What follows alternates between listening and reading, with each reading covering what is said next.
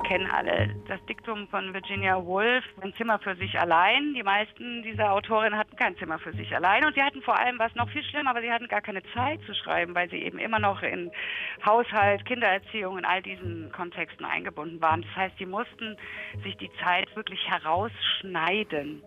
Und da bietet sich natürlich die kurze Strecke an und ich würde sagen, Weltliteratur muss eben nicht auf Romanlänge geschrieben sein. Das kann sich eben auch tatsächlich auf der kurzen Strecke schon entfalten.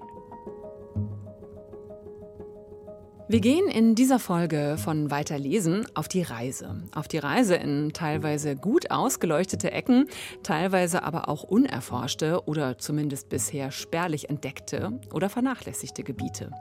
Der Band Prosaische Passionen versammelt Kurzgeschichten nur von Frauen, Frauen, die zwischen 1844 und 1921 geboren wurden. In allen möglichen Ecken dieser Welt. Dieser Band schreibt die Geschichte der Literatur der Moderne neu, denn er zeigt, die Literatur der Moderne wurde zwar lange Zeit als männlich dominiert wahrgenommen, sie war es aber bei weitem nicht. Weiterlesen steht also diesmal ganz im Zeichen von Frauen. Und äh, das ist die gemeinsame Radio- und Podcastbühne von RBB Kultur und dem Literarischen Kolloquium Berlin.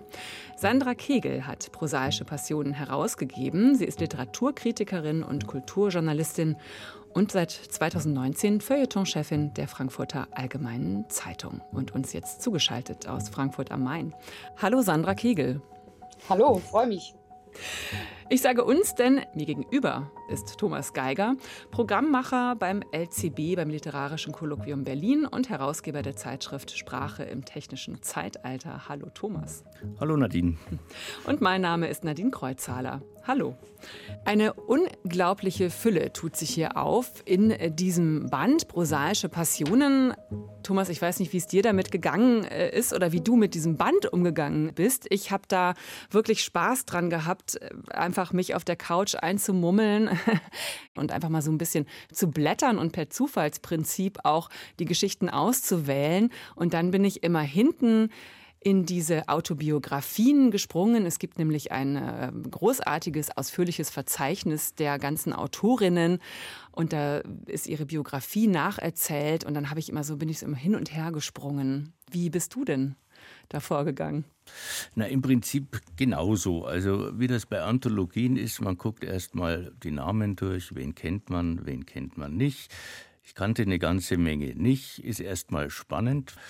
Dann versucht man rauszukriegen, finde ich da sowas wie ein System und äh, ja, und dann blättert man durch dieses wirklich sehr schön gemachte und auch sehr sorgfältig gemachte Buch. Und ein Teil der Sorgfalt ist, dass da eigentlich noch ein Buch im Buch ist und das sind diese Biografien der Autorinnen und dann stellt man fest, dass das wirklich ein eigener Roman ist, weil fast alle irgendwie ein außergewöhnliches Leben geführt haben, oft auch kein wirklich glückliches. Und äh, das fand ich auch wunderbar an diesem Buch. Und ansonsten blättert man, liest man und lässt sich mitnehmen in die Welt.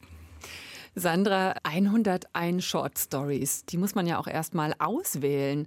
Äh, wir haben gerade erzählt, wie wir mit dem Lesen verfahren sind. Wie bist du denn umgegangen mit der Auswahl? Ich meine, musstest du wahrscheinlich unglaublich reduzieren. Ja, ja, das ist natürlich mit jeder Anthologie so, dass man aus einer großen Fülle dann eben eine Schneise schlagen will.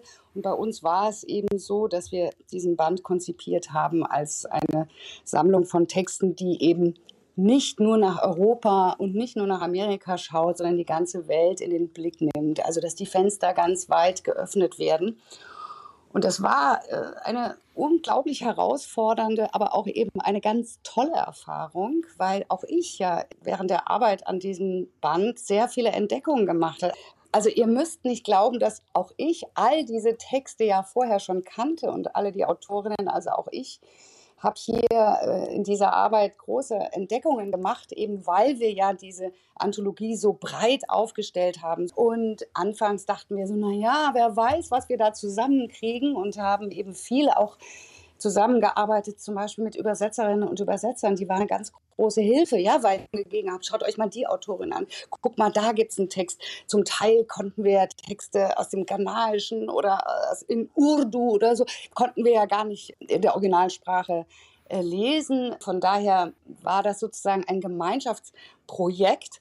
Und dass ihr gerade die Biografien am Ende so erwähnt habt, eben das freut mich ungemein, weil das ist eben im Laufe der Arbeit etwas gewesen, das mir eben auch immer klarer geworden ist. Also wenn uns das als Verlag, der große Horst Lauinger, der Verleger, der ja hier auch ganz entscheidend mitgewirkt hat und dieses Buch überhaupt ermöglicht hat, das muss man sich auch mal vorstellen, tausend Seiten in dieser hohen Qualität. Und das Buch wurde dicker und dicker weil wir gesagt haben, unverzichtbar, unverzichtbar, muss rein. Und so ging es immer weiter. Und dann stand irgendwann eben die Frage im Raum, was macht man jetzt mit diesen unglaublich interessanten Lebensgeschichten, die wir ja eben selber auch dann entdeckt haben. Und die Biografien sind eben insofern so aufschlussreich, weil sie über das äh, weibliche Schreiben zu dieser Zeit und den großen Herausforderungen eben Auskunft geben. Und äh, viele dieser Texte befassen sich mit den Herausforderungen nicht nur des Frauseins, sondern auch der künstlerischen Produktionsbedingungen, denen Frauen ausgesetzt waren, eben um die Zeit 1900 plus minus.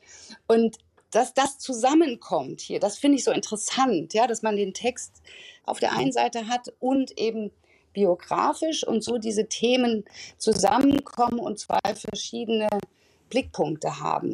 Bei diesen 101 Short Stories, die du ausgewählt hast für prosaische Passionen, sind ja sehr bekannte Namen dabei. Virginia Woolf, Catherine Mansfield, Selma Lagerlöf, auch Irmgard Coyne, Gertrude Stein, Patricia Highsmith, also ich kann gar nicht alle aufzählen. Aber auch unbekannte, also mir zumindest vorher nicht bekannte Autorinnen, die ich vorher nicht wahrgenommen habe, sind dabei. Eileen Chang aus China zum Beispiel, Marie Vieux Chauvet aus Haiti oder Teka Yonwake, die Tochter eines Mohawk-Häuptlings und einer Engländerin aus Ontario, Kanada. Oder auch Ulfat Idilbi aus Damaskus. Also wie viel Entdeckergeist musstest du denn hier an den Tag nehmen? Das klingt nach einer weiten Reise das ist eben das, was mich besonders an dieser Arbeit herausgefordert hat und worin auch der besondere Ehrgeiz lag und eben auch jetzt finde ich eine besondere Freude ist, weil das ist ja klar, dass äh, Virginia Woolf, Jonah Barnes, äh, die großen Namen hier nicht fehlen dürfen, wenn man eine weibliche Anthologie aus der literarischen Moderne zusammenstellt, aber dass wir diesen Kanon eben erweitern oder zumindest das Angebot machen, schaut doch mal hier, was es da gibt, ja. Und Tika Hionwake, die Häuptlingstochter aus einem kanadischen Reservat, die äh, mit Lyrik sehr bekannt geworden ist eigentlich in ihrer Zeit und die hier eine Erzählung äh, vorgelegt hat nach einem Besuch in London, wo sie St. Paul's Cathedral beschreibt und wie sie hier die Perspektive umdreht, wie sie hier plötzlich fragt, wer ist denn jetzt hier eigentlich exotisch, ja, als sie diesen protestantischen Gottesdienst in St. Paul's Cathedral beschreibt und wer hat die Beschreibungsautorität.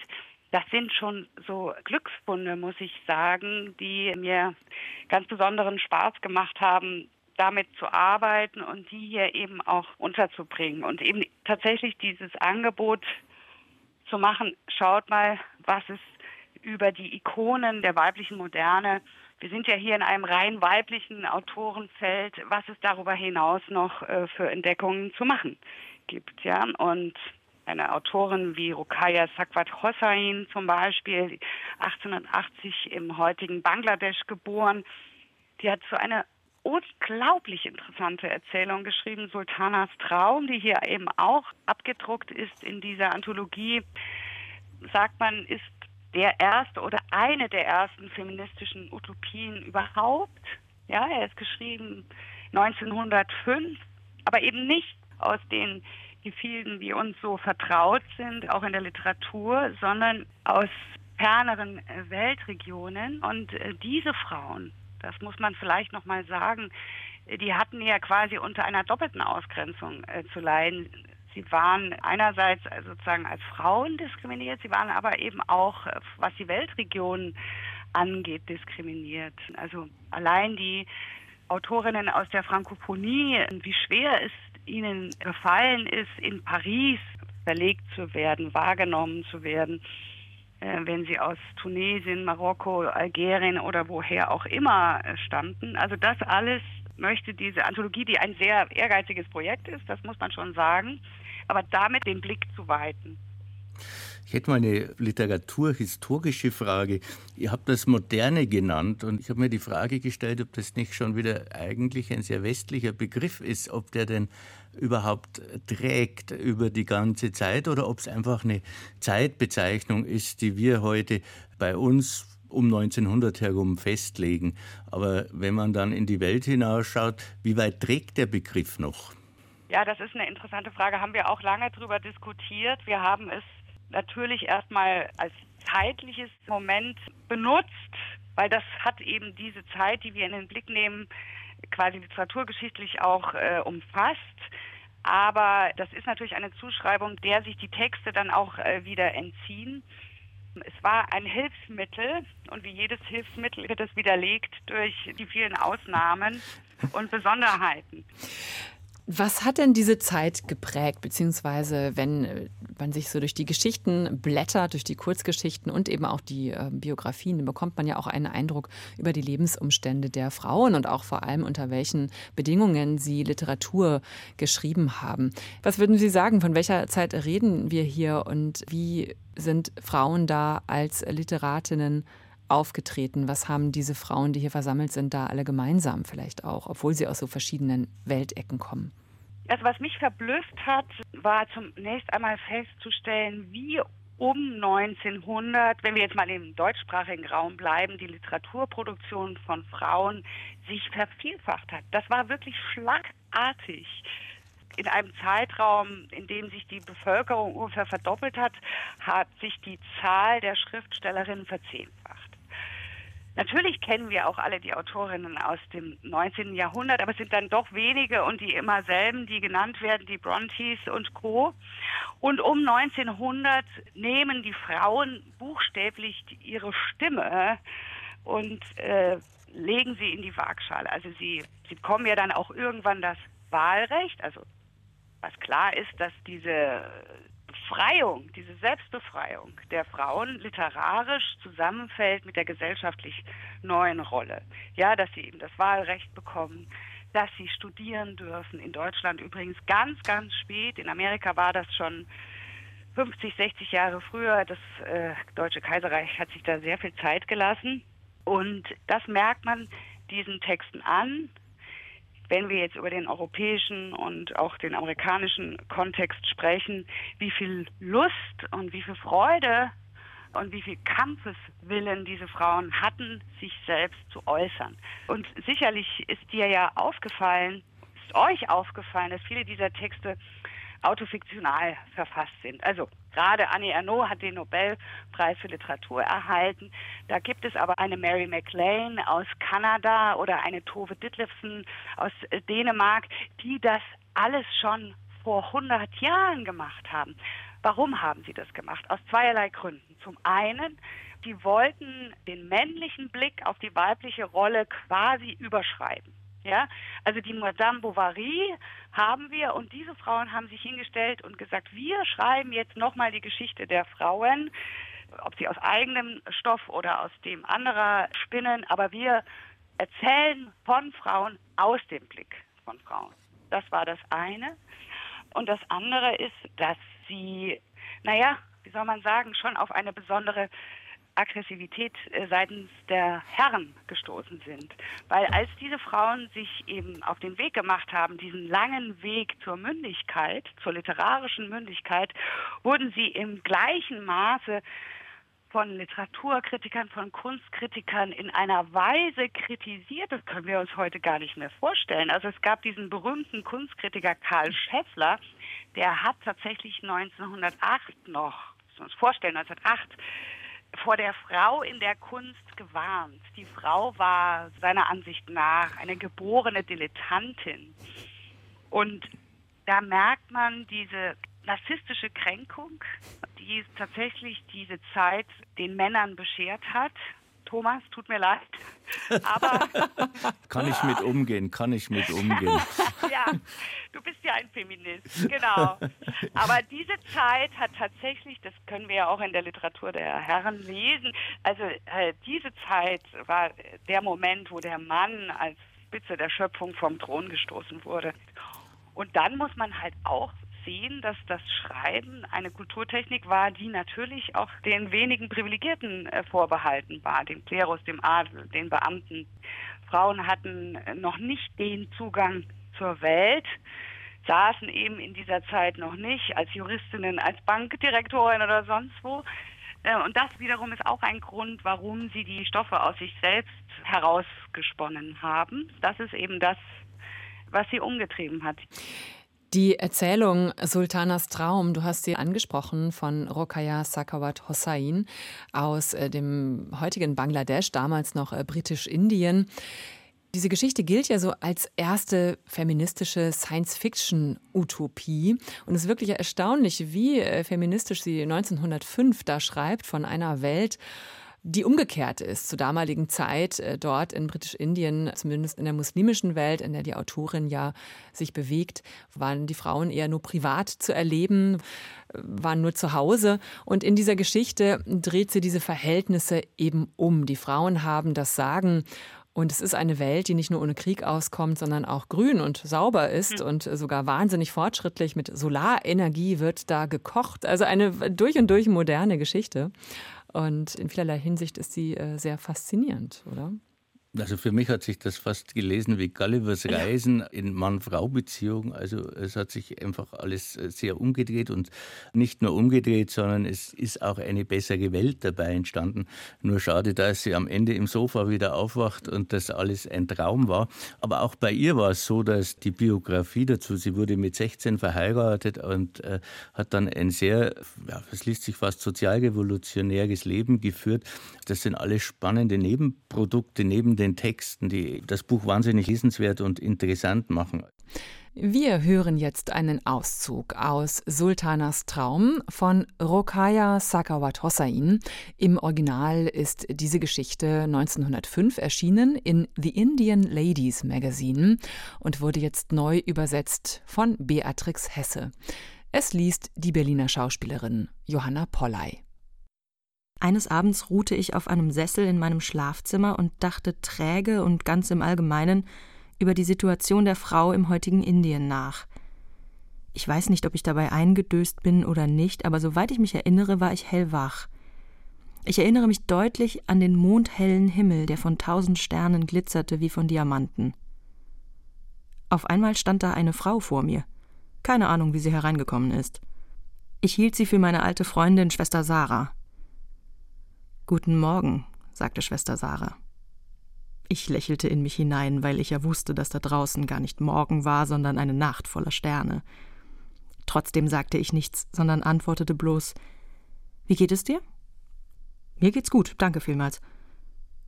Komm doch bitte mit raus und schau dir unseren Garten an. Ich warf durch das offene Fenster erneut einen Blick auf den Mond und dachte, ein kleiner Spaziergang um diese Uhrzeit könne nicht schaden. Die männlichen Hausangestellten schliefen jetzt alle fest, und so könnte ich draußen mit Schwester Sarah schön spazieren gehen. Unterwegs merkte ich zu meiner Überraschung, dass es ein schöner Morgen war. Die Stadt war erwacht, und die Straßen wimmelten von Menschen. Ich war ziemlich eingeschüchtert bei dem Gedanken, dass ich am helllichten Tag auf der Straße unterwegs war, aber es war kein einziger Mann zu sehen. Einige Passanten machten Witze über mich, obwohl ich ihre Sprache nicht verstand, war ich mir sicher, dass sie sich über mich lustig machten. Ich fragte meine Freundin, was haben Sie gerade gesagt? Die Frauen sagen, du wirkst sehr männlich. Männlich? fragte ich. Was wollen Sie damit sagen? Sie meinen, du bist so schüchtern und ängstlich wie ein Mann. Schüchtern und ängstlich wie ein Mann? Das sollte ja wohl wirklich ein Witz sein. Ich wurde ziemlich nervös denn ich merkte, dass meine Begleiterin gar nicht Schwester Sarah war, sondern eine völlig Fremde. Wie hatte ich nur so dumm sein können und diese Frau mit meiner guten alten Freundin Schwester Sarah verwechseln? Und da wir Hand in Hand gingen, spürte sie, wie meine Finger in ihrer Hand zitterten. Was ist denn los, meine Liebe? fragte sie freundlich. Ich bin ein bisschen verlegen, sagte ich entschuldigend. Als Purdanashin bin ich nicht daran gewöhnt, unverschleiert herumzulaufen. Du brauchst keine Angst zu haben, hier einem Mann zu begegnen. Dies ist Ladyland, frei von Sünde und Gefahr. Die Tugend selbst regiert hier. Nach und nach fing ich an, mich an der Landschaft zu freuen. Sie war wirklich sehr schön. Ein kleines Rasenstück hatte ich zunächst für ein samtenes Kissen gehalten, und ich hatte auch das Gefühl, als ob ich auf einem weichen Teppich liefe. Und als ich nach unten blickte, sah ich, dass der Weg mit Moos und Blumen bedeckt war. Ich wurde allmählich neugierig, wo wohl die Männer sein mochten. Ich war bestimmt hundert Frauen begegnet, seit ich hier unterwegs war, aber noch keinem einzigen Mann. Wo sind denn die Männer? fragte ich. An ihrem Platz, wo sie hingehören. Aber erklär mir doch bitte, was du damit meinst, an ihrem Platz. Ach so, mein Fehler. Du kannst ja unsere Sitten und Gebräuche nicht kennen, du warst ja noch nie hier. Wir schließen unsere Männer zu Hause ein. Genauso wie wir in der Senana gehalten werden? Ganz genau so. Das ist aber komisch, sagte ich und brach in Gelächter aus. Schwester Sarah lachte auch. Aber liebe Sultana, es ist doch unfair, die harmlosen Frauen einzuschließen und die Männer frei herumlaufen zu lassen. Warum? Außerhalb der Senana ist es für uns nicht sicher, wo wir doch von Natur aus schwach sind. Ja, natürlich ist es nicht sicher, solange Männer auf den Straßen unterwegs sind. Oder wenn ein wildes Tier auf dem Marktplatz herumläuft. Natürlich nicht. Und wenn nun ein paar Verrückte aus der Anstalt ausbrechen und Menschen, Pferden oder anderen Geschöpfen Schaden zufügen, was würden deine Landsleute dann tun? Sie würden versuchen, sie wieder einzufangen und in die Anstalt zurückzubringen? Danke. Dann hältst du es also nicht für vernünftig, die geistig Gesunden in einer Anstalt zu halten und die Verrückten frei herumlaufen zu lassen. Natürlich nicht, lachte ich leicht hin. Aber im Grunde ist das genau das Gleiche, was ihr in eurem Land tut. Männer, die eine Menge Unheil anrichten oder zumindest dazu imstande sind, werden freilaufen gelassen und die unschuldigen Frauen in der Senanna eingesperrt. Wie könnt ihr nur die Männer unbeaufsichtigt draußen sich selbst überlassen? Wir haben doch keinen Einfluss auf die Organisation unserer Gesellschaft.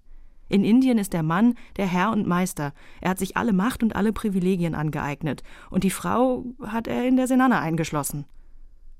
Und warum lasst ihr euch einschließen? Dagegen kann man nichts machen. Schließlich sind Männer stärker als Frauen. Ein Löwe ist auch stärker als ein Mensch, aber das versetzt ihn noch nicht in die Lage, die menschliche Spezies zu unterdrücken. Ihr habt eure Pflicht euch selbst gegenüber vernachlässigt und euer Naturrecht verwirkt, indem ihr die Augen vor euren ureigensten Interessen verschlossen habt. Aber meine liebe Schwester Sarah, wenn wir alles selber machen, was sollen dann die Männer noch tun? Gar nichts sollen sie tun. Tut mir leid, sie sind ja zu nichts zu gebrauchen.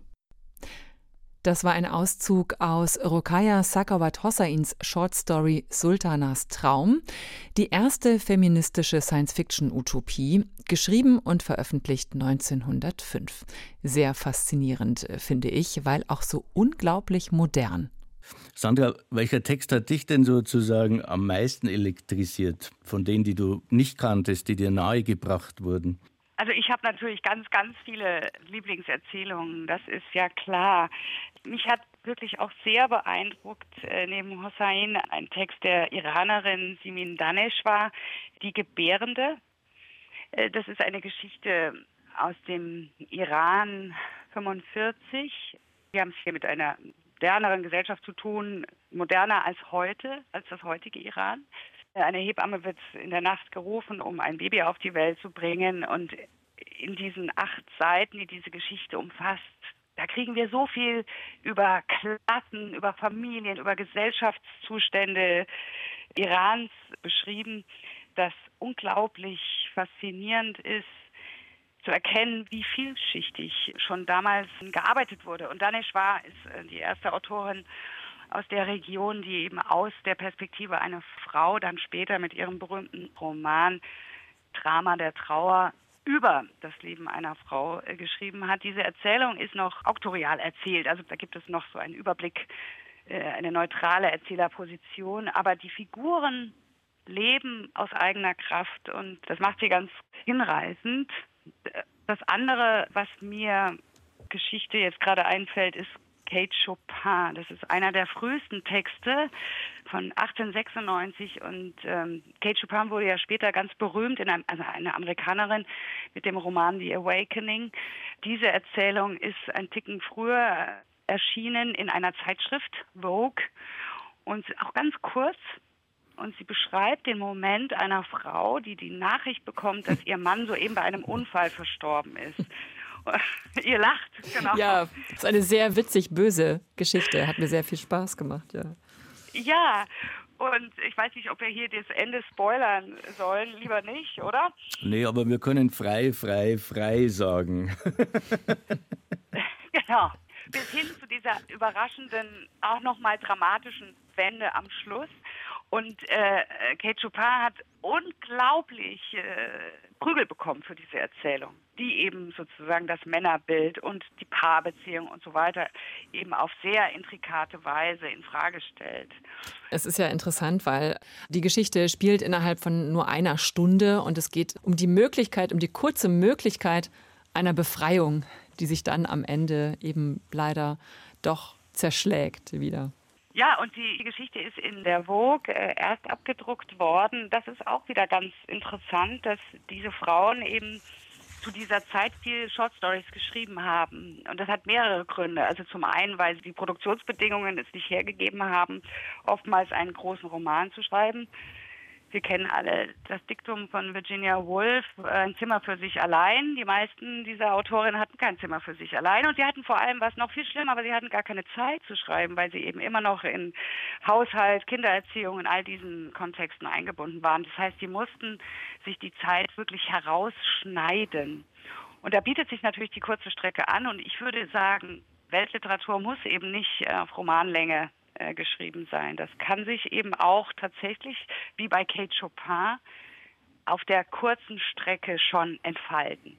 Und das Zweite ist, dass diese Frauen, die zum Publizieren drängten, die großen Gatekeeper, die Verlage umgangen haben mit ihrer kurzen Form. Ja, plötzlich entstanden ja überall auf der Welt Zeitschriften mit der Veränderung der Druckmöglichkeiten und dieses Forum haben diese Autoren eben weitlich genutzt ja, die haben ihre Texte, wie seinerzeit Heinrich Böll auch, als der anfing. Die haben die Texte den Redaktionen geschickt und, und die haben die äh, gedruckt und so kamen diese Texte in die Welt. Also finde ich auch eine ganz interessante Entwicklung eigentlich. Äh, weil das Genre Kurzgeschichte wird ja bei uns manchmal so ein bisschen äh, wie soll ich sagen, mit spitzen Fingern angefasst. Und ähm, es gibt ja sogar Verlage, die auf einer Kurzgeschichtensammlung dann Roman schreiben. Ich glaube, Short Stories ist aber auch wirklich der Begriff, der äh, hinten ja auch auf dem Umschlag des Buches steht. Und es sind tatsächlich auch viele klassische Short Stories drin. Du hast jetzt sogar auf die Produktionsbedingungen hingewiesen, warum das so ist. Ich hätte gute Lust, eine Sammlung von ersten Sätzen dieser Anthologie vorzutragen, weil ein Merkmal der Kurzgeschichte oder der Short Story ist ja, dass man sofort mitten in eine Szene geschmissen wird und diese Szene umfasst dann eben Lebensbedingungen, Wetter, Unfall, Unglück, Katastrophe und wie man so in die Texte reingeschmissen wird. Und wenn es nicht so dick wäre, wäre es wirklich auch ein Buch für die S-Bahn, weil man ganz viele Geschichten einfach auf dem Weg, naja, sagen wir vom Ostkreuz bis äh, Charlottenburg lesen könnte. Mhm. Du hast gerade schon angesprochen, das autofiktionale Schreiben. In den letzten Jahren erlebt das ja wieder einen unglaublichen Boom. Und es sind hier interessanterweise ja auch viele Männer, die hier so nach vorne drängen. Karl-Ove Knausgård in äh, Norwegen oder auch Edouard Louis in äh, Frankreich. Aber eigentlich sind es die Frauen, die hier, zumindest in diesem Band, kommt das auch vor, äh, die Wegbereiterinnen dafür waren. Annie Ernaux hat in diesem Jahr den äh, Literaturnobelpreis bekommen. Auch sie ist ja für ihr autofiktionales Schreiben äh, berühmt und bekannt und auch ausgezeichnet worden. Das macht sie schon seit den 70er Jahren. Und Tove Ditlevsen eben aus Dänemark, die hier in dem Band auch mit einer Geschichte vorkommt. Für dich summe ich ein Wiegenlied heißt sie. Sie macht das schon noch viel länger. Welchen Stellenwert nimmt sie hier ein? Ja, Tove Ditlevsen ist ein interessanter Fall. Die war äh, zu Lebzeiten sehr berühmt. Sie hat sich Ende der 70er Jahre aufgrund ihrer dramatischen Lebensbedingungen dann ja auch das Leben genommen und ähm, ist dann in äh, Vergessenheit geraten und wurde eigentlich in Deutschland in den letzten Jahren erst wieder entdeckt durch die verdienstvolle Arbeit des Aufbauverlags, mit, vor allem mit der Kopenhagen-Trilogie. Ja, und wenn man Ditlevsen liest, die muss man eigentlich lesen, wenn man Annie Ernaux schätzt und liest, weil sie eben dieses aus dem eigenen Leben, und da hatte sie nun wirklich viel Stoff, ja, sowohl was ihre Herkunft angeht, aus einem armen Viertel von Kopenhagen, einem Vater, vollkommen äh, desinteressiert an dem, was seine Tochter verfolgt.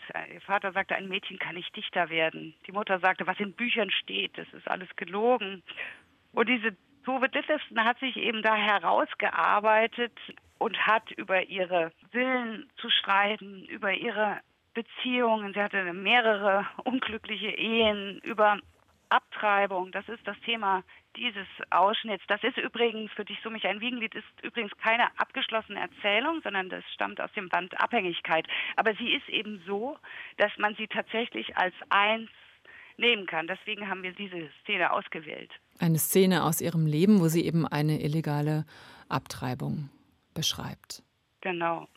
Ja, und wie sie mit Verlust, wie sie mit Depressionen, wie sie mit Sucht umgeht. Und interessant, das machen viele Autorinnen in diesem Band auch. Das ist ja also ein existenzieller Moment. Das hat auch viel mit Enttäuschung, Trauer, Wut zu tun.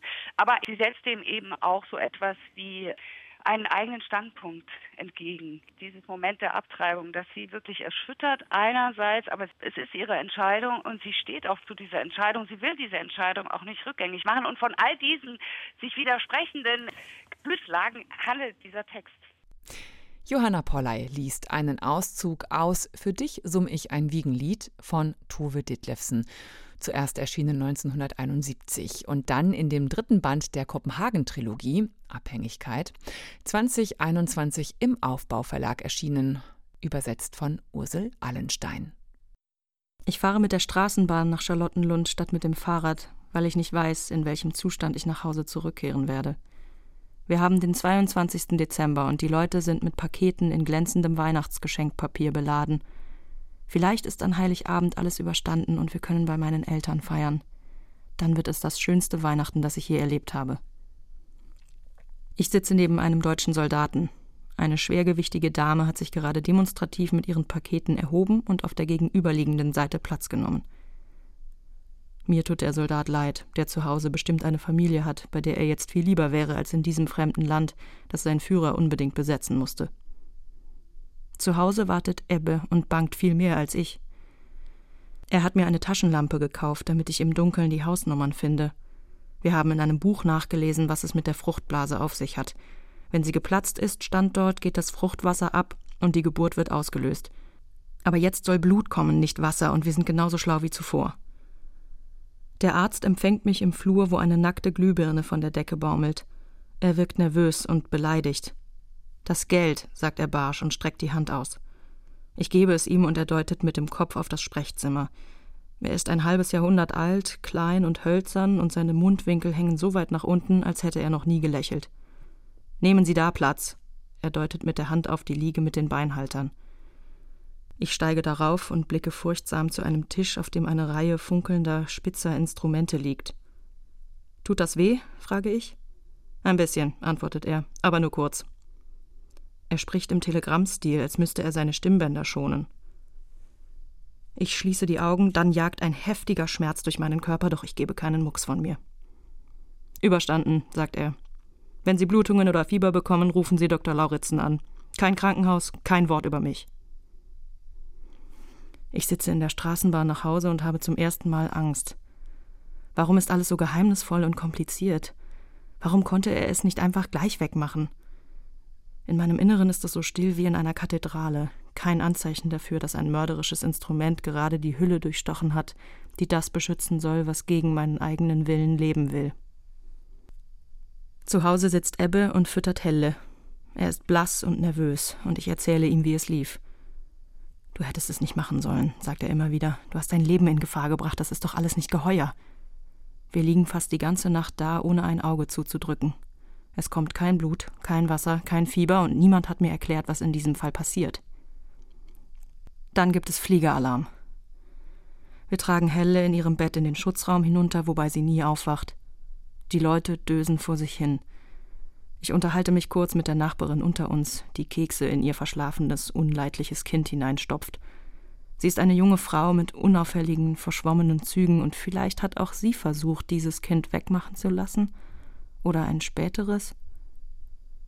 Vielleicht haben schon viele Frauen erlebt, was ich jetzt erlebe, aber man spricht nicht darüber.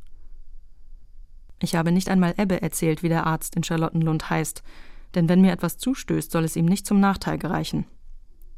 Er hat mir in letzter Sekunde geholfen und ich werde ihm gegenüber zutiefst loyal sein, obwohl er ein unangenehmer Mensch war. Während wir dort unten sitzen, beginne ich zu frieren und knöpfe meine Barchentjacke bis zum Hals zu. Ich friere, dass mir die Zähne klappern. Ich glaube, ich habe Fieber, sage ich zu Ebbe. Es gibt Entwarnung und wir gehen wieder hinauf in die Wohnung. Ich messe meine Temperatur. Das Thermometer zeigt 40 Grad. Ebbe ist außer sich vor Sorge. Ruf den Arzt an, sagt er eindringlich, du musst sofort ins Krankenhaus. Durch das Fieber fühle ich mich wie beschwipst. Nicht jetzt, sage ich lachend, nicht mitten in der Nacht, dann erfahren seine Frau und seine Kinder ja davon. Das Letzte, was ich sehe, bevor ich einschlafe, ist Ebbe, der wie ein Besessener hin und her läuft und sich die Haare rauft. Du liebe Güte, murmelt er verzweifelt, du liebe Güte.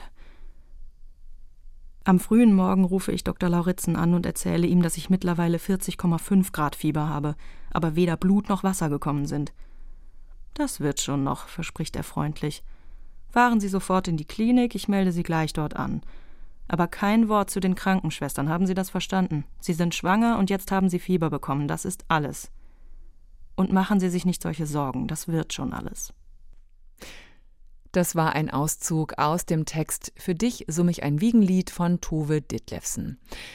Wir sprechen mit Sandra Kegel über ihre Anthologie Prosaische Passionen, die weibliche Moderne in 101 Short Stories. Und darin ist eben auch dieser Text zu finden.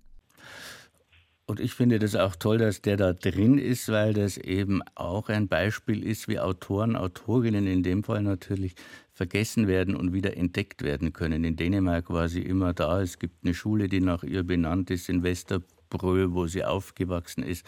Und man hat es immer wieder versucht, in Deutschland sie durchzusetzen und es hat irgendwie nie geklappt. Und über den Trick, dass diese drei autobiografischen Bände als Kopenhagener Trilogie verkauft wurde, auch nach Amerika und äh, in die ganze Welt, ist es jetzt endlich so weit, dass sie hier ist. Und das ist eben auch das Tolle an den prosaischen Passionen, dass da ganz viele Autorinnen schlichtweg wieder zu entdecken und zu entdecken sind.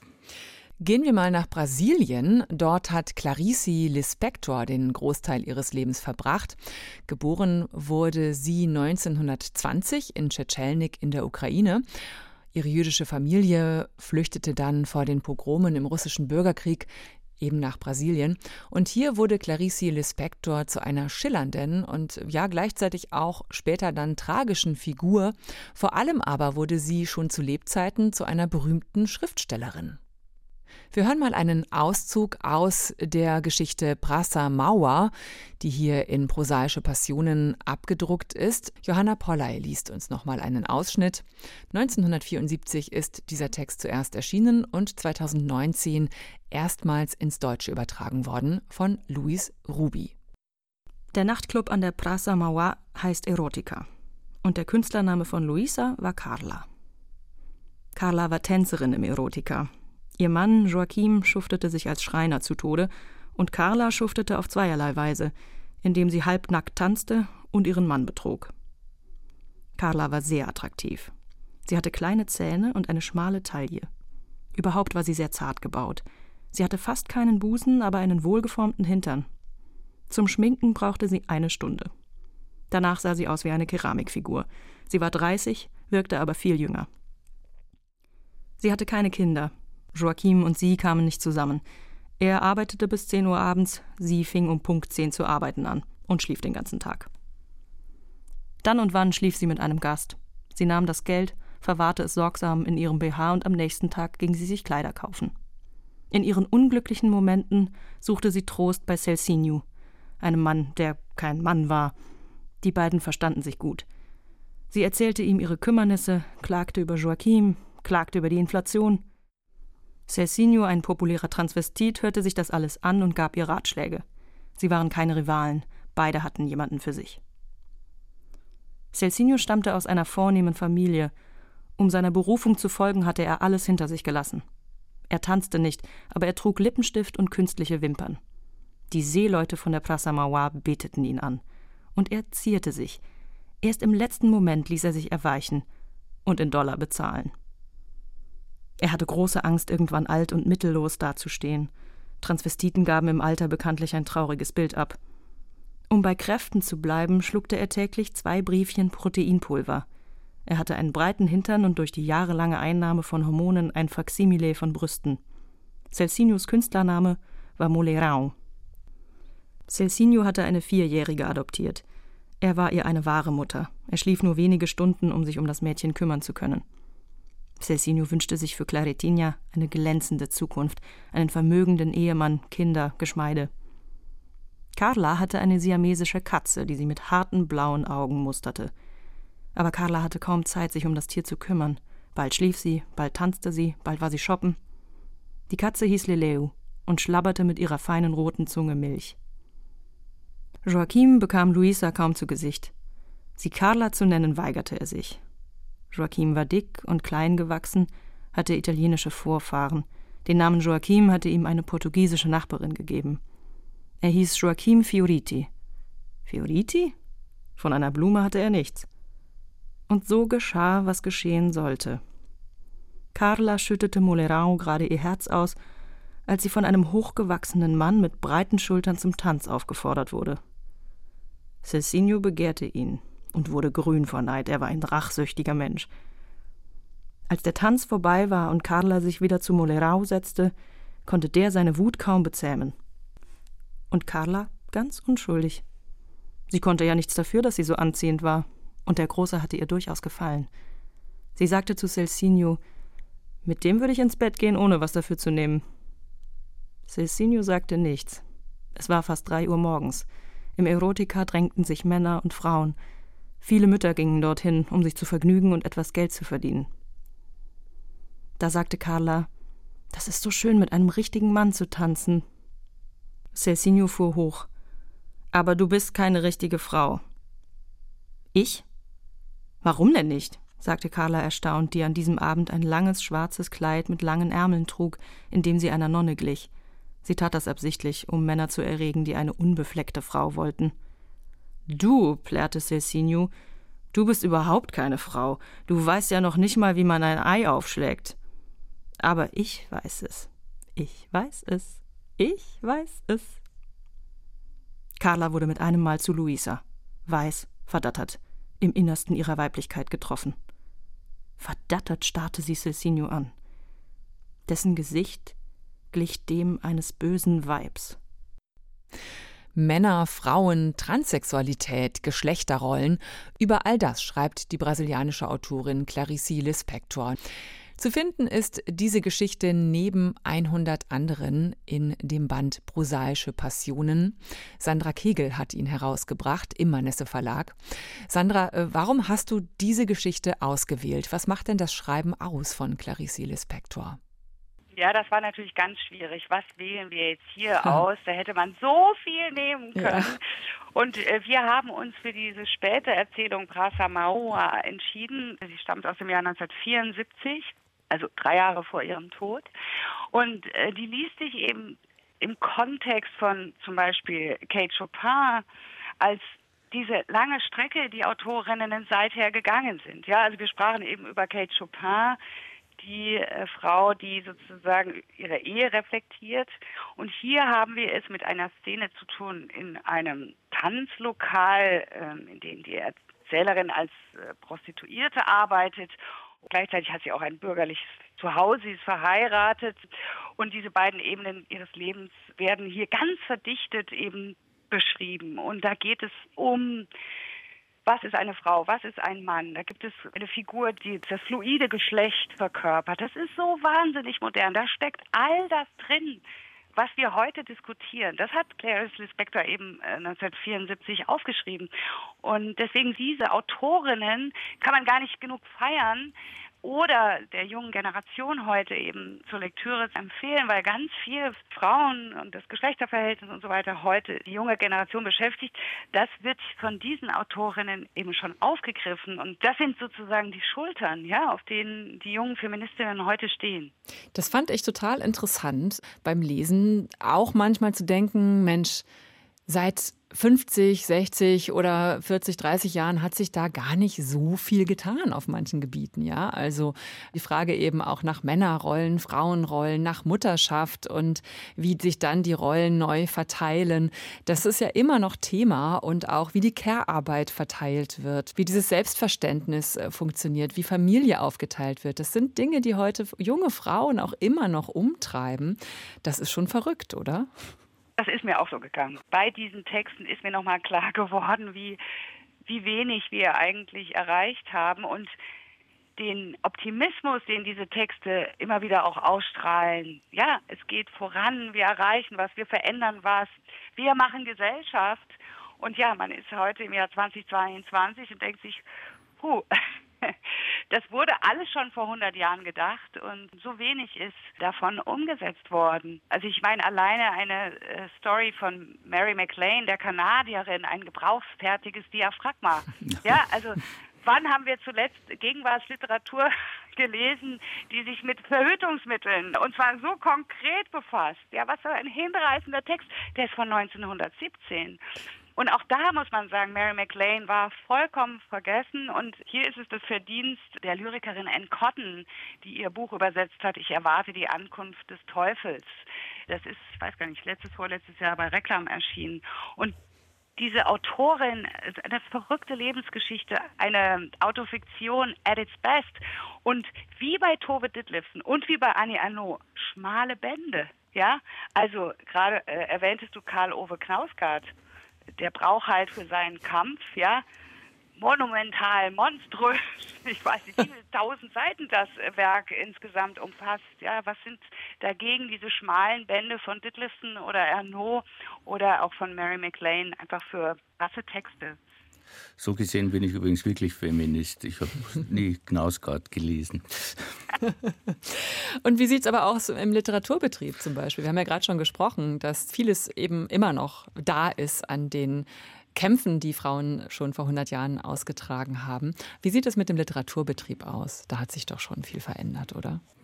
Wenn ich das mal sagen darf, ganz bestimmt. Ich weiß, also ich bin so bei, bei dem Spiel seit Ende der 80er Jahre dabei und da gab es kaum Verlegerinnen, es gab eine ganz großartige Verlegerin, das war die Frau Schöller, die den Fischer Verlag leitete, aber die hat das so dezent gemacht, dass man sie nicht als solche wahrgenommen hat. Und die hat wirklich sehr, sehr viel erreicht mit ihrem literarischen Geschmack und auch mit ihren durchaus finanziellen Möglichkeiten. Aber ansonsten war das eine reine Männerwelt. Und heute gibt es, ich weiß es nicht, Sandra, aber mindestens die Hälfte der großen populären Verlage, auch von den Konzernverlagen, werden im Programm und teilweise als ganze Haus von Frauen geleitet. Das war Anfang der 90er noch undenkbar. Ja, ich sehe das genauso wie du, Thomas. Da gibt es jetzt eine große Sensibilität dafür, nicht schlechtere Literatur auszuzeichnen, sondern dahin zu schauen, ja, was haben wir denn für großartige Autorinnen? Der Nobelpreis, ich glaube, Annie war die 18. oder 19. Autorin ever seit in der Geschichte des Nobelpreises. Vor zwei, drei Jahren war Luise Glück, die Lyrikerin, ausgezeichnet worden. Also selbst die schwedische Akademie, die ziemliche Anlaufschwierigkeiten hatten, hat das mittlerweile auch im Blick und arbeitet danach. Es ist genau wie du sagst, die großen Verlage haben mittlerweile Verlegerinnen und Verleger. Das Problem ist tatsächlich der Kanon, ja, also das Archiv, also das was wurde aufbewahrt, was wurde sozusagen versammelt in Anthologien, in Literaturgeschichten. Also Helmut Kiesel, der Literaturwissenschaftler, hat vor einigen Jahren gesagt, es ist katastrophal, wie unterrepräsentiert die Frauen eben in der Literaturgeschichte sind. Und auch da wollen wir eben so ein bisschen dem entgegenwirken und schauen, deswegen auch historische Anthologie, eine Handreichung für das Archiv. Schau, das hat es vor 100 Jahren gegeben von Autorinnen auf der ganzen Welt. Das hat diese Autorin beschäftigt und schaut euch doch mal diese Texte an. In der Hoffnung, dass die nächste Literaturgeschichte dann auch mal allein diese wahnsinnig interessante Literaturszene in Südamerika in den Blick nimmt, ja, was da alles los war. Das kann man hier eben lesen und sehen und sich dran begeistern. Das führt mich zu der Frage, wie es denn weitergeht mit den prosaischen Passionen. Da gibt es ja noch eine Menge weiterer Autorinnen zu entdecken, dann ab 1921, oder? Ja, ach, da, da gibt es die vielfältigsten Überlegungen. Da müsstet ihr mal mit dem Verleger sprechen, ein gutes Wort bei ihm einlegen. Also ob man jetzt mit Lyrik weitermacht oder mit den nächsten Jahrgängen. Das ist alles denkbar. Das liegt jetzt einfach so ein bisschen auch daran, wie dieses Buch aufgenommen wird, ob es dafür ein Publikum gibt und Resonanz. Äh, das wäre natürlich eine ganz große Freude, wenn wir da weitermachen könnten, da weiterarbeiten könnten. Mich würde das auch sehr freuen. Ich glaube, Thomas auch. Sehe da zustimmendes Nicken. Vielen Dank, Sandra Kegel, für dieses Buch und auch für das Gespräch. Die prosaischen Passionen, die weibliche Moderne in 101 Short Stories. Über 1000 Seiten sind es, erschienen im Manesse Verlag, kostet 40 Euro und enthält außerdem noch ein umfangreiches, sehr informatives Nachwort von Sandra Kegel, der Herausgeberin. Vielen, vielen Dank. Ich danke euch. War schön, mit euch zu sprechen. Weiterlesen gibt es auch in der App der ARD Audiothek. Vielen Dank, Thomas Geiger vom Literarischen Kolloquium. Gerne. Und ich bin Nadine Kreuzhaler und sage bis zum nächsten Mal. Lesen Sie weiter.